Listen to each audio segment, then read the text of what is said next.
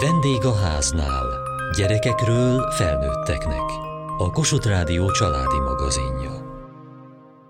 Mi több mint három éve várunk már a gyermekáldásra, úgyhogy elég sok gondolatunkat ez a témakör foglalkoztatja. Emiatt is én több gyermekvállással kapcsolatos csoportban, online csoportokban benne vagyok, illetve ilyen személyes csoportfoglalkozásokban is már részt vettem meddőséggel kapcsolatban. Sajnos maga a meddőség az egy nagyon nehéz állapot és egy nagyon hosszú állapot már csak az, míg rájövünk, hogy sajnos ezzel a problémával kell szembenéznünk, és akkor az ember mindenféle kapaszkodót megpróbál elérni. Az első ilyen, hogy magában a párunkban megosszuk ezt, és elfogadjuk, hogy ebben a helyzetben vagyunk, aztán pedig a külső segítséget is igénybe kell vennünk, hogy, hogy tovább tudjunk lépni. Szélesebb baráti körben vannak többen, igen, akiket érint a meddőség kérdése valamilyen, valamilyen mértékben, de valakinek egészen kevés is elég, tehát hogy tényleg csak el kell indulni az úton, néhány kivizsgálás, és bekövetkezik a gyermekáldás, mert valakinek sajnos hosszabb utat kell bejárnia. A gyermeket váró párokat fogadó Anna Joachim programot már bemutattuk a műsorban. Az ott megszólaló házas párok gondolataiból idéztünk az iménti percekben. Ma már tudjuk, hogy összetett és bonyolult okok, hatások állnak az időszakos vagy tartós meddőség mögött, amelyek nem csak a testet, hanem a lelket is érintik. Az Apor Vilmos Katolikus Főiskola több úton is elindult a természetes gyermekáldás elősegítése érdekében.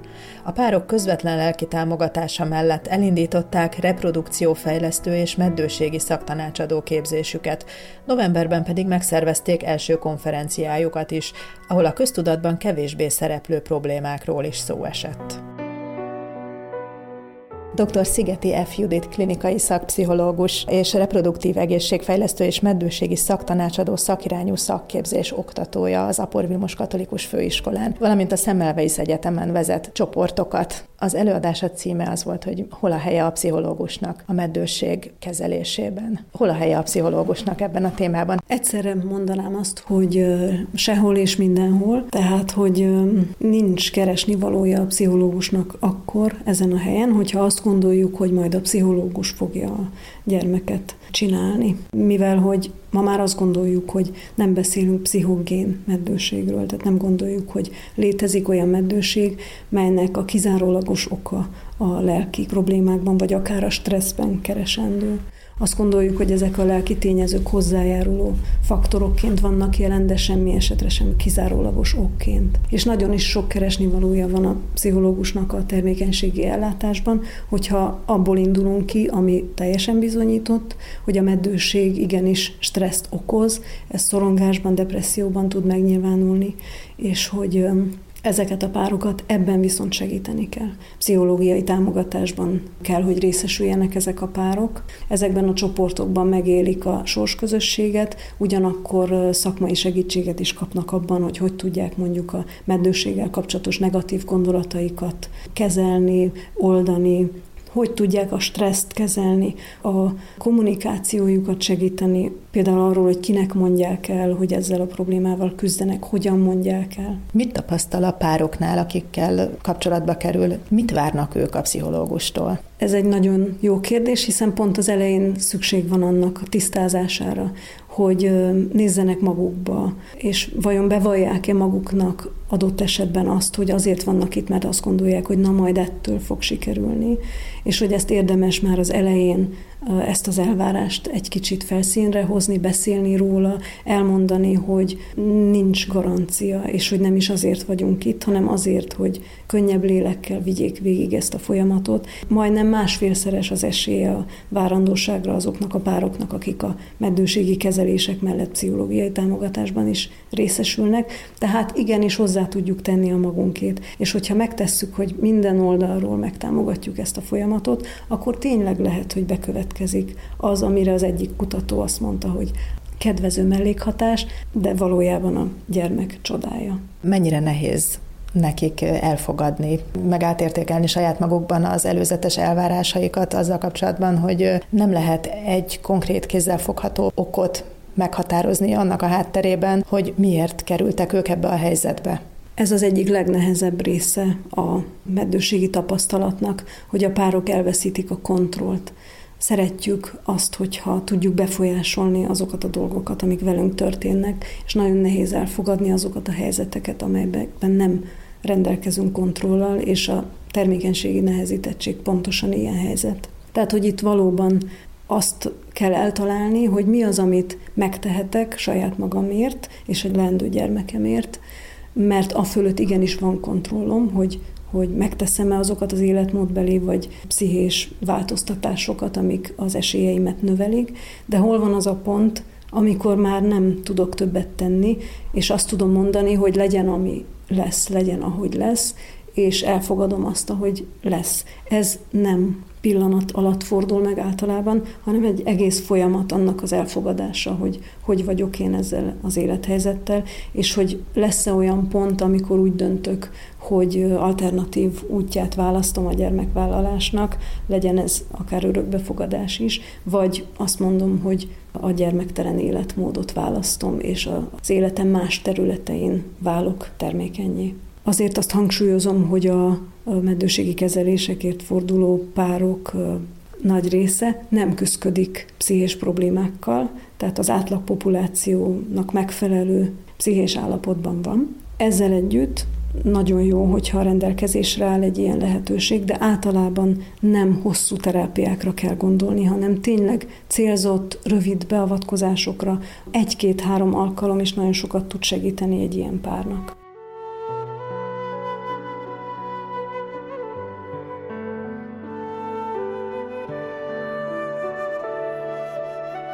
Dr. Nagy Beáta Magda, klinikai szakpszichológus, az ELTA pedagógiai és pszichológiai kar szombathelyi kampuszának egyetemi adjunktusa. A férfi meddőség kevésbé van a köztudatban, ez mennyiben áll arányban azzal, amilyen gyakran előfordul? Egyáltalán nincs arányban az előfordulási gyakorisággal. A meddőséget nagyon gyakran női meddőségként azonosítjuk, miközben a két nemnél az előfordulási arányok azok nagyjából azonosak. Hát most már réges-régen túlhaladtunk azon, hogyha egy párnál nem születik meg egy vártbaba, az biztosan nőnek a probléma, problémája, de még mindig inkább azt gondoljuk, hogy a nő oldaláról lehet valamilyen nehezítettség, és inkább csak második körben gondolunk arra, hogy ez a férfiaknál is lehet ugyanígy. Milyen okok állhatnak ennek a hátterében? Tehát, hogy ennyire nincsen a köztudatban? Én azt gondolom, hogy nagyon keveset beszélünk róla, ami valószínűleg összefügg a férfi-női szerepekkel kapcsolatos különbözőségekkel, tehát a férfiakat még mindig szeretjük úgy azonosítani, mint akik magabiztosak és rendíthetetlenek, és semmilyen gyengeséget nem mutatnak, és hogy azért lássuk hogy a testi betegségek, és különösen a krónikus testi problémák, azok valahogy még mindig a gyengeséggel kapcsolódnak össze a fejünkben, és azt gondolom, hogy ez az egyik legfontosabb oka annak,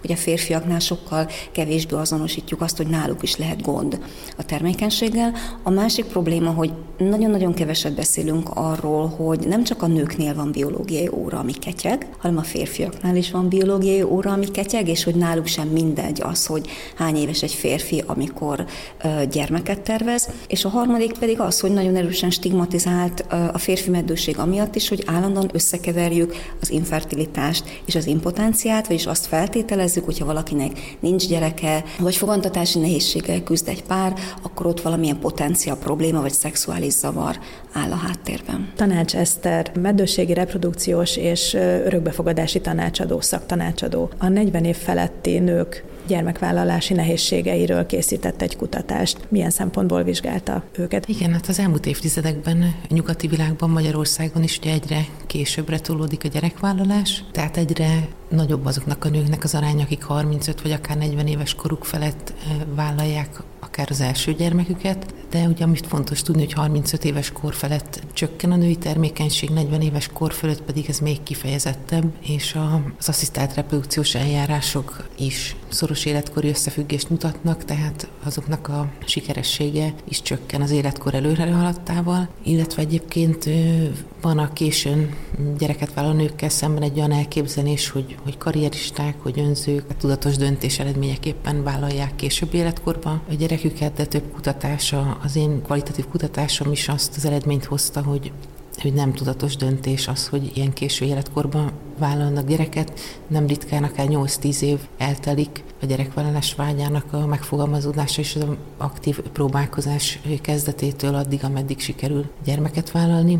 Úgyhogy erre irányult a, a kutatás, hogy kicsit megnézzük, hogy milyen okok állnak ennek a hátterébe, hogy valaki későn vállal gyereket, hogyan éli ezt meg, milyen előnyöket, hátrányokat tulajdonít neki. Mi derült ki, milyen előnyöket és hátrányokat soroltak föl? Nagyon pozitívan élték meg azt, hogy, hogy sokkal érettebbek már erre a, az életkorra, hogy türelmesebbek, higgadtabbak, jobban oda tudnak figyelni, a, vagy máshogy tudnak jelen lenni a gyerekükkel, mint egy fiatalabb életkorba tudtak volna illetve azt is előnyként fogalmazták meg a legtöbben, hogy fiatalosnak kell maradniuk, formába kell maradniuk, a gyerek miatt jobban odafigyelnek az egészségükre, hátrányként pedig az jelent meg például, hogy, hogy nem tudnak testvért adni a gyermeküknek, illetve ez a félelem is megjelenik nagyon sokakban, hogy meddig tudják elkísérni a, gyermeküket, látják-e majd felnőni, látják-e egyáltalán az unokáikat. Ha egy lépéssel tovább megyünk, hiszen ön örökbefogadási tanácsadó is, hogyan barátkoznak meg a párok azzal a helyzettel, hogyha abba hagyják a próbálkozást? Milyen hozadéka van annak, hogyha elfogadják ezt a helyzetet, hogy akkor nekik nem lesz vér szerinti gyermekük? Nagyon jó, hogyha a termékenységi nehezítettségek küzdőket, támogatók fejében is ott vannak ezek a különböző utak, hogy mennyiféleképpen lehet élni az életet, valós és akár választható egy hosszabb küzdelem után az is, hogy valaki gyermektelen marad, más célokat keresnek az életbe, és gyermektelenül élnek tovább. Tehát ebből megerősödve is kikerülhet egy párkapcsolat? Abszolút igen. Ez a hosszú küzdelmes út a, a gyerekvállalásig, ami akár ugye nem is teljesedik be, ez egy krízis, akár egy traumaként is felfogható, de ahogy tapasztaljuk számos más téren is az életben, hát a meddőség is vezethet posztraumás növekedéshez, aminek az egyik megjelenési formája az, hogy a páros jobban összekovácsolódik. Hát ehhez az kell, hogy például, hogy nyíltan, támogatóan és kölcsönösen tudjanak kommunikálni egymással, hogy se önmagukat, se egymást ne hibáztassák. És hát az is nagyon fontos, erre is rámutatott több vizsgálat is, hogy a, ha nagyon csak a gyerekvállalás lesz az egyetlen fókusz, akkor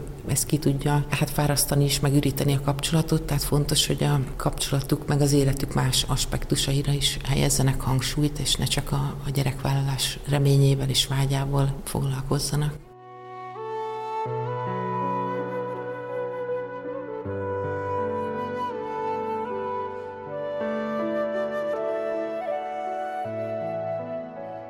Homokiné Hollosi Cecília, a főiskolán működő szakirányú továbbképzés szakfelelőse.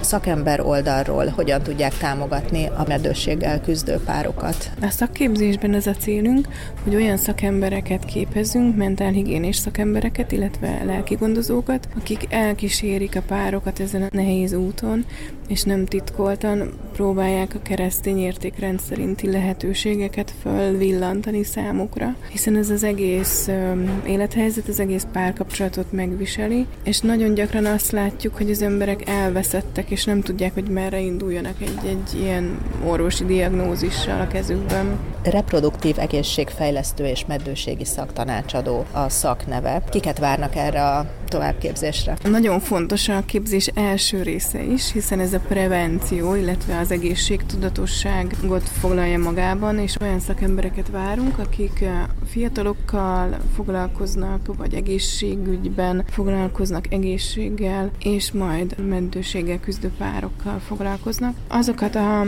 már végzett szakembereket várjuk, akik legalább BA vagy BSC diplomával rendelkeznek, azokat a pedagógusokat, segítő szakembereket, pszichológusokat, hittantanárokat, kateketika lelkipásztori munkatársokat, orvosokat, védőnőket, akiket érdekel ez a téma. Milyen gyakran hirdetik meg, és mióta folyik az oktatás? Ez lesz a második évfolyam, már egy évfolyamunk elindult, ez minden év februárjában indul ez a képzés, keresztfél évben. A képzés négy fél éves és levelező munkarendi, tehát havonta egy csütörtök délután péntek szombat van benne, és már van nyolc hallgatónk az első évfolyamon. Milyen tantárgyak vannak, vagy milyen szakterületeket tanítanak? Ahogy a címe, vagy a neve is a szakképzésnek elég tág spektrumú, ugye a tantárgyak is elég széles körből merítenek. Kezdjük először a segítő foglalkozás alapjaival, a segítő beszélgetés alapjaival. Különösen fókuszálunk a párterápiás, illetve a párkonzultáció konzultációs eszközökre, hiszen párokkal szeretnénk foglalkozni, megjelenik az egészségpszichológia, az egészséges életmód, megjelennek a meddőség pszichológiai támogatását segítő módszerek, lehetőségek, és fontos az örökbefogadás, mint lehetőség, annak a jogi, illetve szociális kontextusa. De mindezeket megnézzük egyrészt etikai, keresztény etikai szempontból, másrészt muszáj ugye a biológiai alapokkal tisztában lenni, hogy mit jelent ez az orvosi definíció, és milyen orvosi megsegítési lehetőségei vannak a meddőségnek. A szakképzésünkben két modul közül választhatnak a hallgatók, az egyik a lelkigondozói modul, a másik pedig a mentálhigiénés modul, mert azt tapasztaljuk, hogy a segítők általában ebből a két irányból indulnak a párok felé, tehát vagy a hitéleti képzésekből tovább menve párokkal dolgoznak lelkigondozóként, vagy tudom, jegyes oktatóként, vagy mentálhigiénés szakemberként dolgoznak velük, akár kórházban, akár szociális segítőintézményekben. Miért tartották fontosnak, hogy a szakemberképzés oldaláról is támogassák ezt a témát, és ne csak az érintett pároknak segítsenek? Szeretnénk minél több házas párhoz eljutni, és hát leginkább úgy tudjuk ezt megtenni, hogy képzéseket tartunk. És szeretnénk ezt a segítő keresztény szemléletet elterjeszteni, hogy így az egyház is fölismerje, hogy helye van az egyháznak a meddőséggel küzdő párok megsegítésében, illetve hogy a segítő szakmában, az egészségügyben is a keresztény szemlélet is markánsabban megjelenhessen.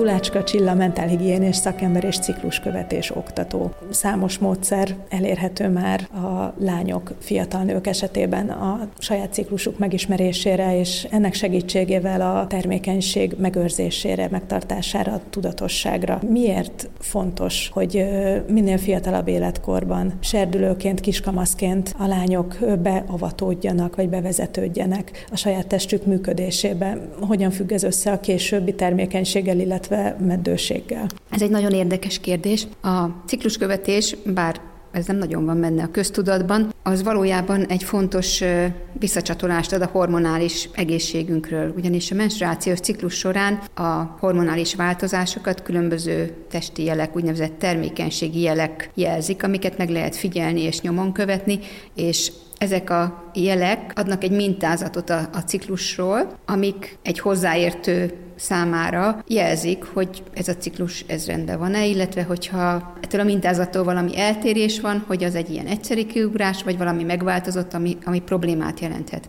És azért lenne nagyon fontos ezt már kamaszlányoknak elkezdeni megtanítani, hogy elkezdenek menstruálni, mert hogy ez már kamaszkorban is egy visszajelzést jelent de nagyon érdekes kutatások mutatják, hogy igazából már az első évek ciklus mintázatában is sokszor ott rejlik az az információ, ami jelzi, hogy itt majd ki fog fejlődni egy endometriózis, vagy egy PCOS, vagy egy inzulinrezisztencia. Tehát, hogy már a kamaszkori ciklusok is erről információt adhatnak. És közben a köztudatban nincs benne az, hogy a termékenység az nem egy ilyen bármikor, bármeddig elérhető dolog. Sokan azt hiszik, hogy még 40 év fölött is akár nyugodtan, de hogy az bizony csökken. Érdemes tisztában lenni azzal, hogy a a női egészségünk, a női hormonális rendszerünk az jól működik-e, nem csak akkor, amikor majd, nem tudom, esetleg 35 évesen, amikor már végre megtaláltuk a párunkat, és megvan, ahol lakunk, meg a munka, meg a minden, és úgy döntünk, hogy most már babát szeretnénk, és hogy ne akkor kezdjenek el kiderülni a problémák. Tehát ez a klasszikus prevenció, vagy megelőzés. Így van, ez abszolút prevenció jellegű, mert hogyha valaki megtanulja követni a ciklusát, megtanulja kiértékelési paramétereket, akkor látszik, hogy mikor van az, amikor orvosi segítségért kellene fordulni. Vannak olyan orvosok, akik számára egy ciklus táblázat az elsődleges diagnosztikai eszköz, akik a úgynevezett helyreállító orvoslás szemléletével művelik a mesterségüket. Milyen cikluskövetési módszerek léteznek? Magyarországon ma négy olyan cikluskövetési módszer érhető el, ami személyes oktatás keretében sajátítható el. Ezek a megfigyelt termékenységi jelek minőségében, intenzitásában térnek el egymástól. Ilyen a Billings, a Creighton, a FEM Szem és a Szenziplán. Ezekről bővebb információt, illetve az oktatók elérhetőségét a cikluskövetés.hu oldalon lehet találni. Lelki, illetve pszichés felkészülés szempontjából milyen hozadéka van annak, hogyha tisztában vannak a saját ciklusukkal, a saját testük működésével, hormonális működésével a lányok egészen fiatalkoruktól? Én szerintem ez egy női szupererőnek tekinthető, hogyha ezzel tisztában vannak. Egész másképp viszonyul egy lány a saját testéhez, a menstruációjához, a ciklusához, hogyha érti, hogy mi zajlik a testében. Tehát azt tapasztalom, ahogy sokat foglalkozom kamaszokkal, hogy egészen másképp viszonyulnak a lányok a saját női testükhöz, a saját nőiségükhöz, más az önképük, más az értékszemléletük, másképp húzzák meg akár a határokat, akár a szexuális döntéseikben, mert hogy látják, érzik azt, hogy ami bennük történik, az valami egészen különleges, és a termékenység az egy kincs, amire vigyázni érdemes.